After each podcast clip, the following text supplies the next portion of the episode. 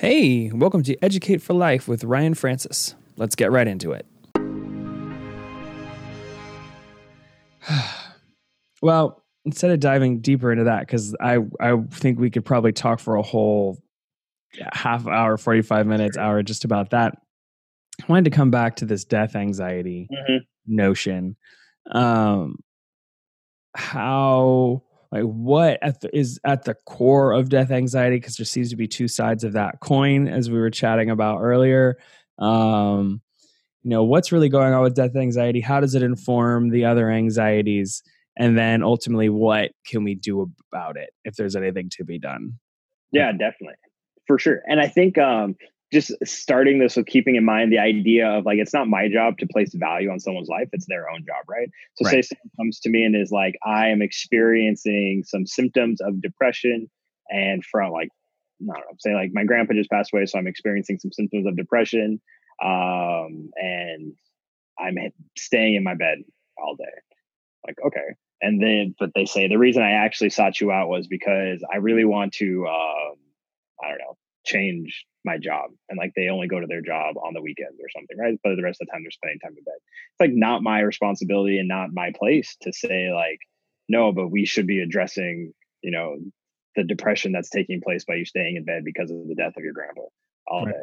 Um, and so it's really important just like to remember and come from a mindset of just like it's whatever the individual is placing value on it which goes into the two-headed side coin of this idea about death anxiety right? So one being that you can take death anxiety and like power yourself to go do all these amazing things because I am dying, where the other side could be like, I am dying, and therefore I'm going to just not do as much because I want to enjoy life or I want to experience life or I want to like slow down even. Mm-hmm. Right. And it's just a, mm-hmm. important to kind of hold those two ideas. Yeah, it's from from this conversation and from our past conversations, uh, it seems that some of this like meaninglessness and and freedom responsibility specifically um, almost more than isolation. I mean isolation plays into this of course as well. You know mm-hmm. i'm going to die and thinking i'm going to die can make me feel isolated. Mm-hmm. uh, but that we have this drive to achieve potentially. There's this pressure on us that is inherent in the fact that we're mortal creatures.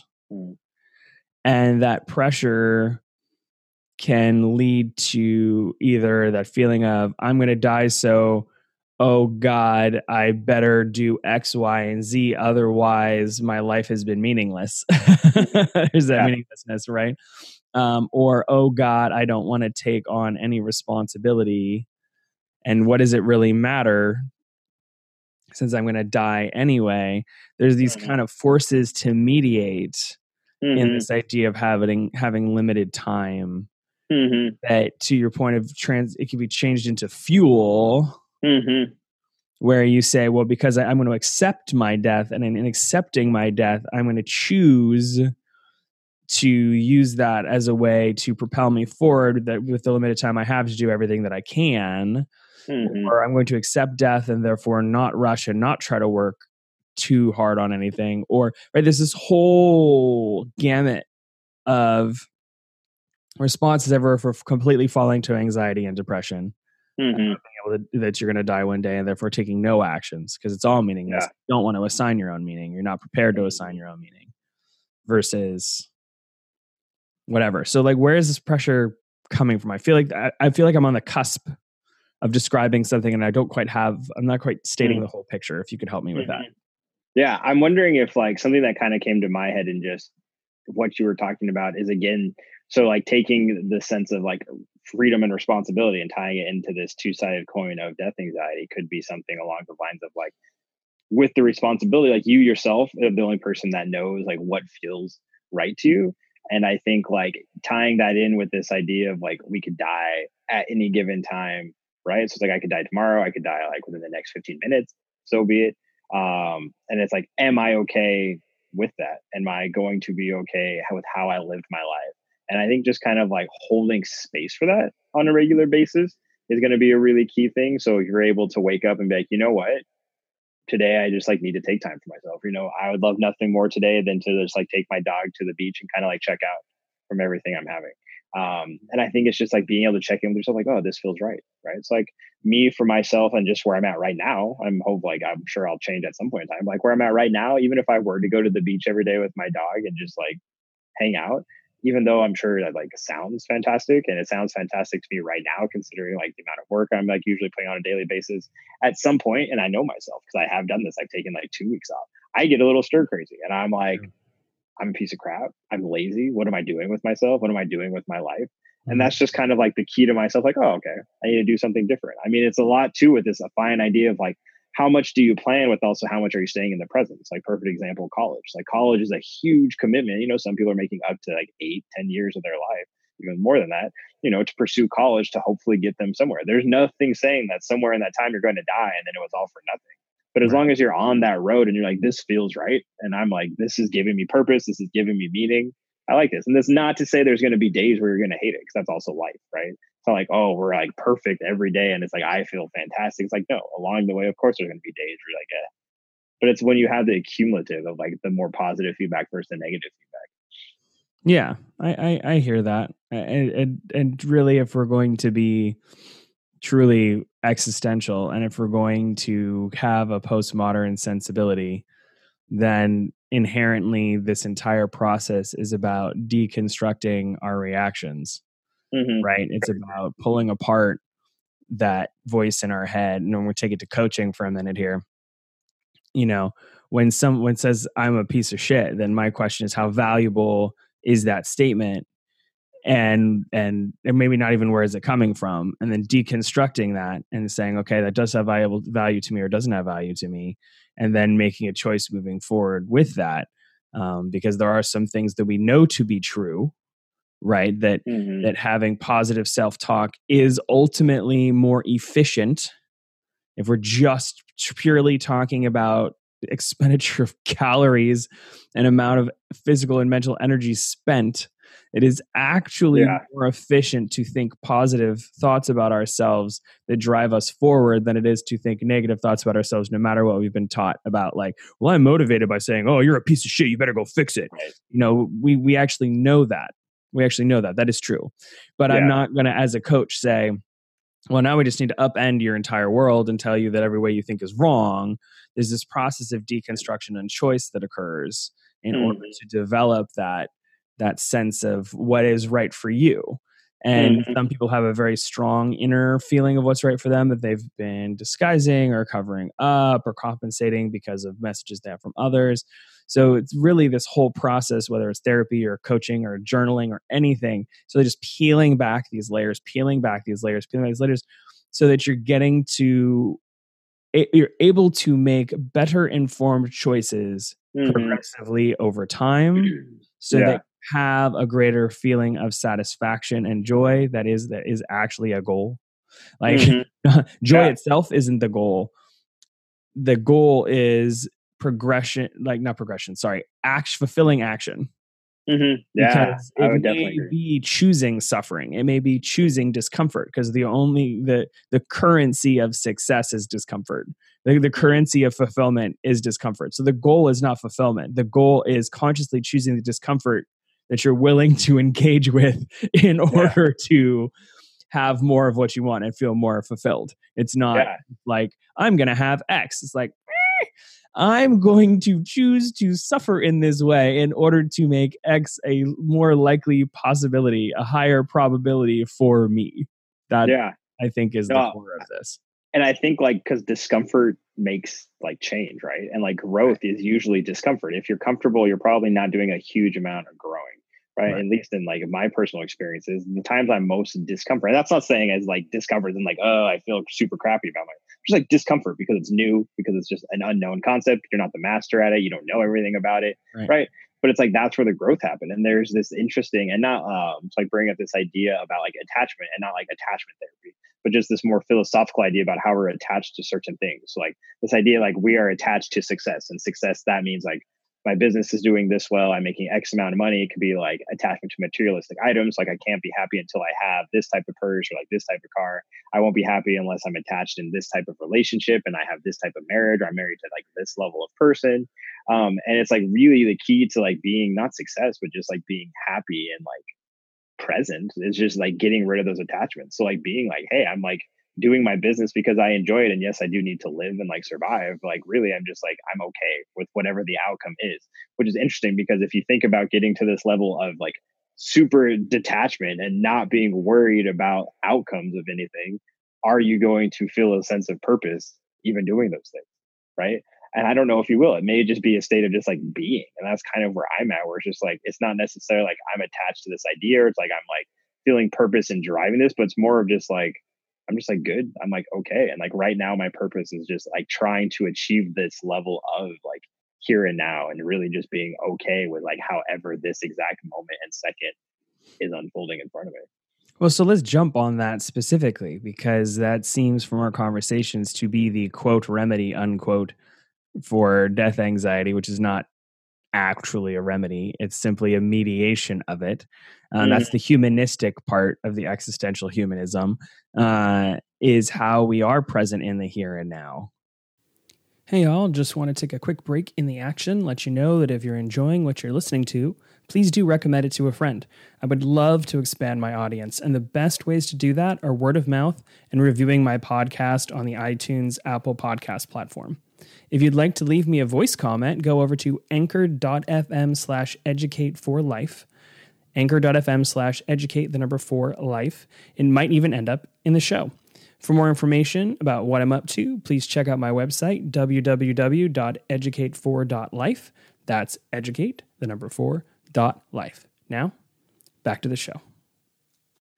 So, how, right, we, we've talked a little bit in the past about um, not for everyone to hear. So obviously, we're going to make this allowed now. Mm-hmm. um, but Into the world of Nick and Ryan, the world of right, right, right. Um, that that the here and now, if if we are anxious, that means we are future focused. If mm-hmm. we're mm-hmm. depressed, that tends to be past focused.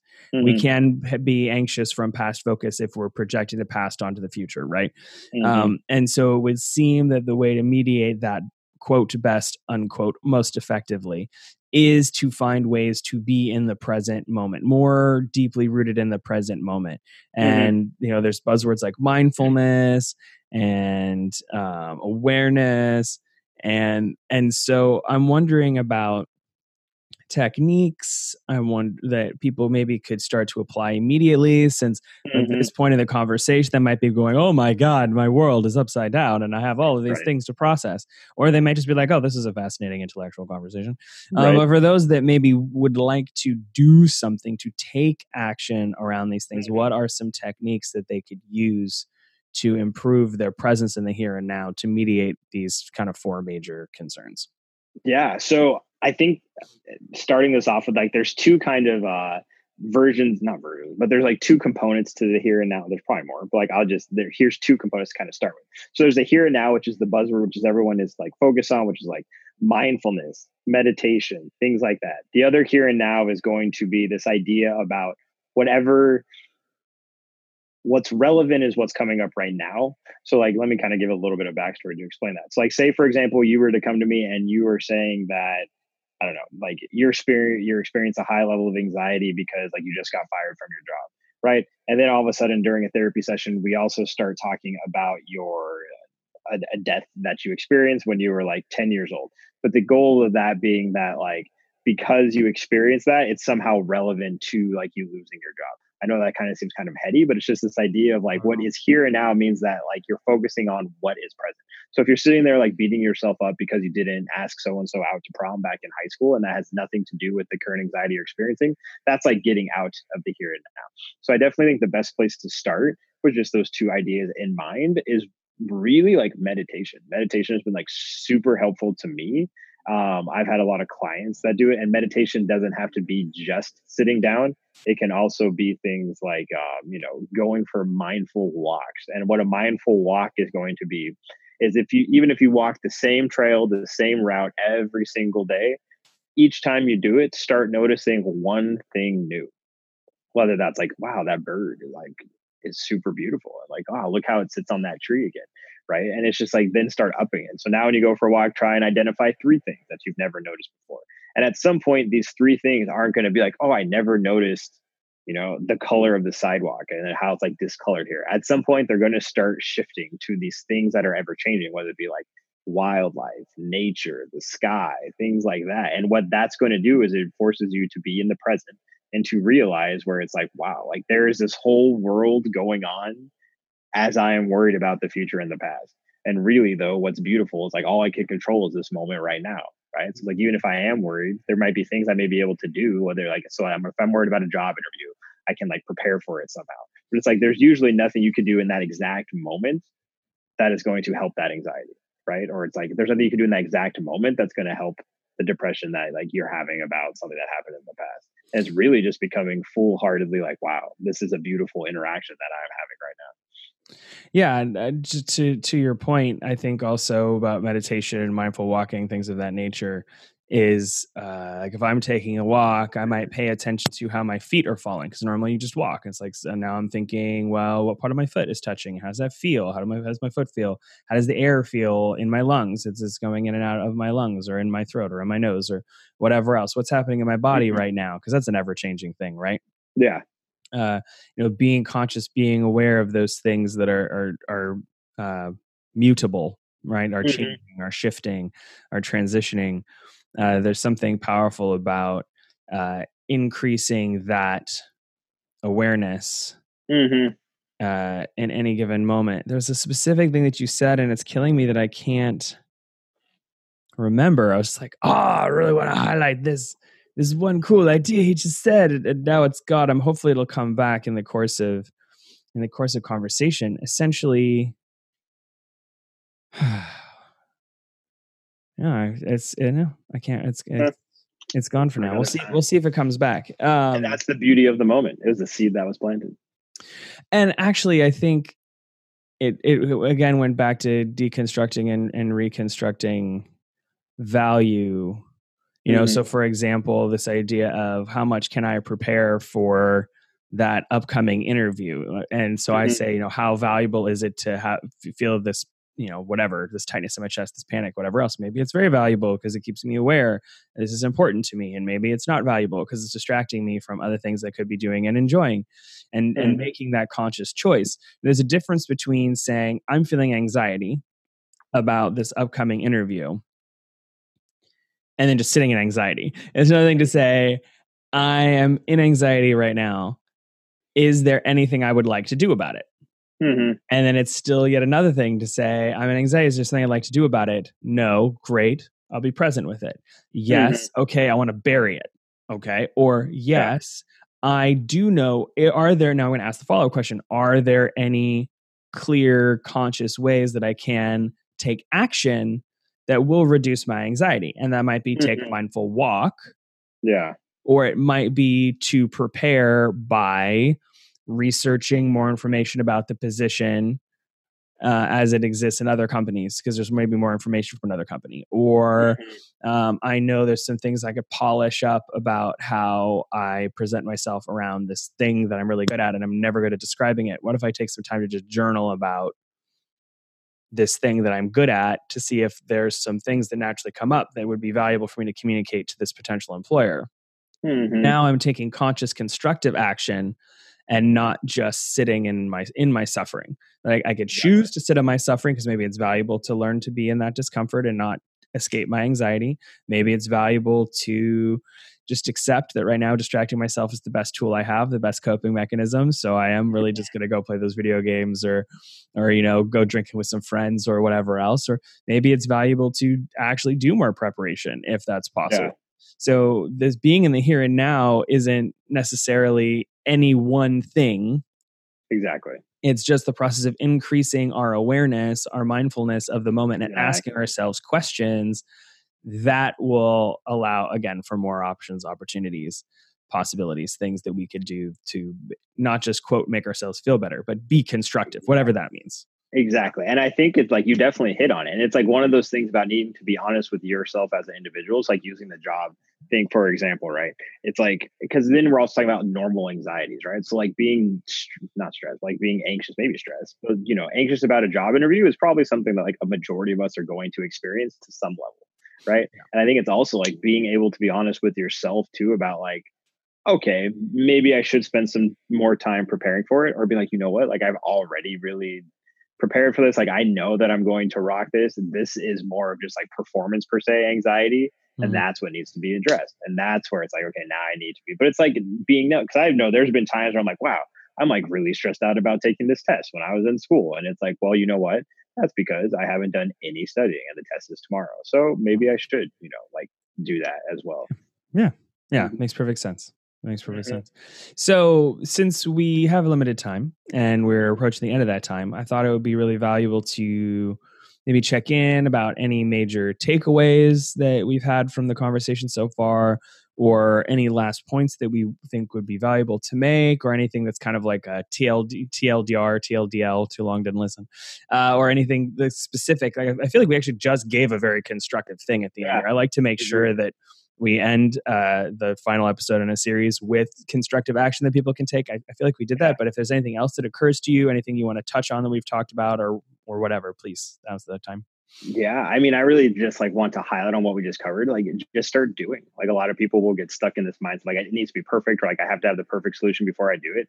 The best way is to start doing things. So again, if it's just like going on a walk and I'm going to notice something different, crap. If you went on the walk and then you didn't notice anything different, that's okay. At least like you went on a walk. At least you put yourself in a situation where you were grounding yourself. You were being able to come into the moment of walking. Um, so I think like that should just be a huge takeaway. Just like, to piggyback off of that too. Usually, like any type of physical exercise of some kind, kind of like forces us into the here and now. It's like when a lot of people talk about like uh, deep breathing, for example, or like oh let's go for a walk. So like if someone's having a panic attack, like oh let's get outside and like walk around.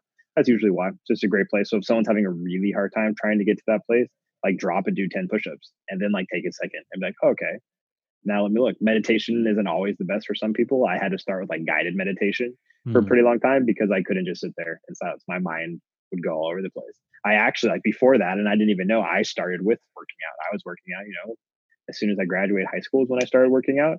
And I didn't even know that, but that I was very much in the here and now for a 45 minute period without even knowing it. I think just like practicing it, getting your brain used to it, starting there. Yeah. Yeah. And to extend from that, I would say discomfort is not necessarily a sign that something is wrong. Sometimes mm-hmm. discomfort mm-hmm. is simply a sign that you're pushing into the unfamiliar. And yeah. so when part of being in the here and now might be feeling discomfort.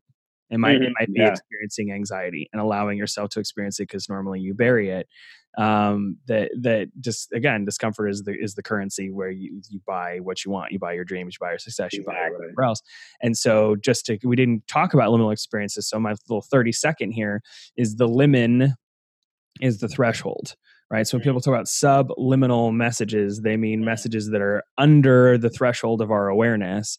Yeah. about a liminal experience, we're talking about crossing over a threshold into the unknown, the mm. uncomfortable. And we could talk about that for a long time. And I have talked about it in past episodes, so I know it's out there. Um, and I talked about it with, uh, I think, Bridget Murphy, the, the shaman, uh, about that.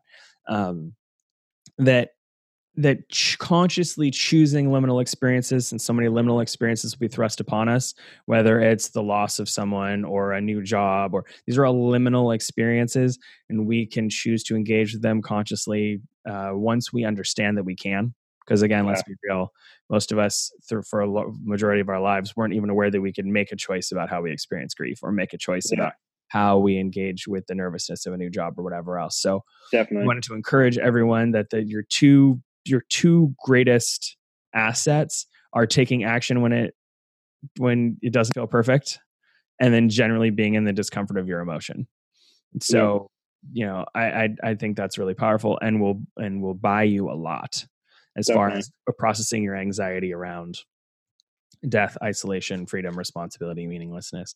Uh, that's just a very powerful thing. And now you have that language. So maybe when yeah. when, when, you're having that experience, you'll be like, "What am I experiencing right now? Is it anxiety about death? Is it is isolation? Is it, you know?" And, and, that may not bring any value to you, but I know sometimes when I can anchor a thought or anchor feeling, it gives me a place to process it from, and and that can. Yeah.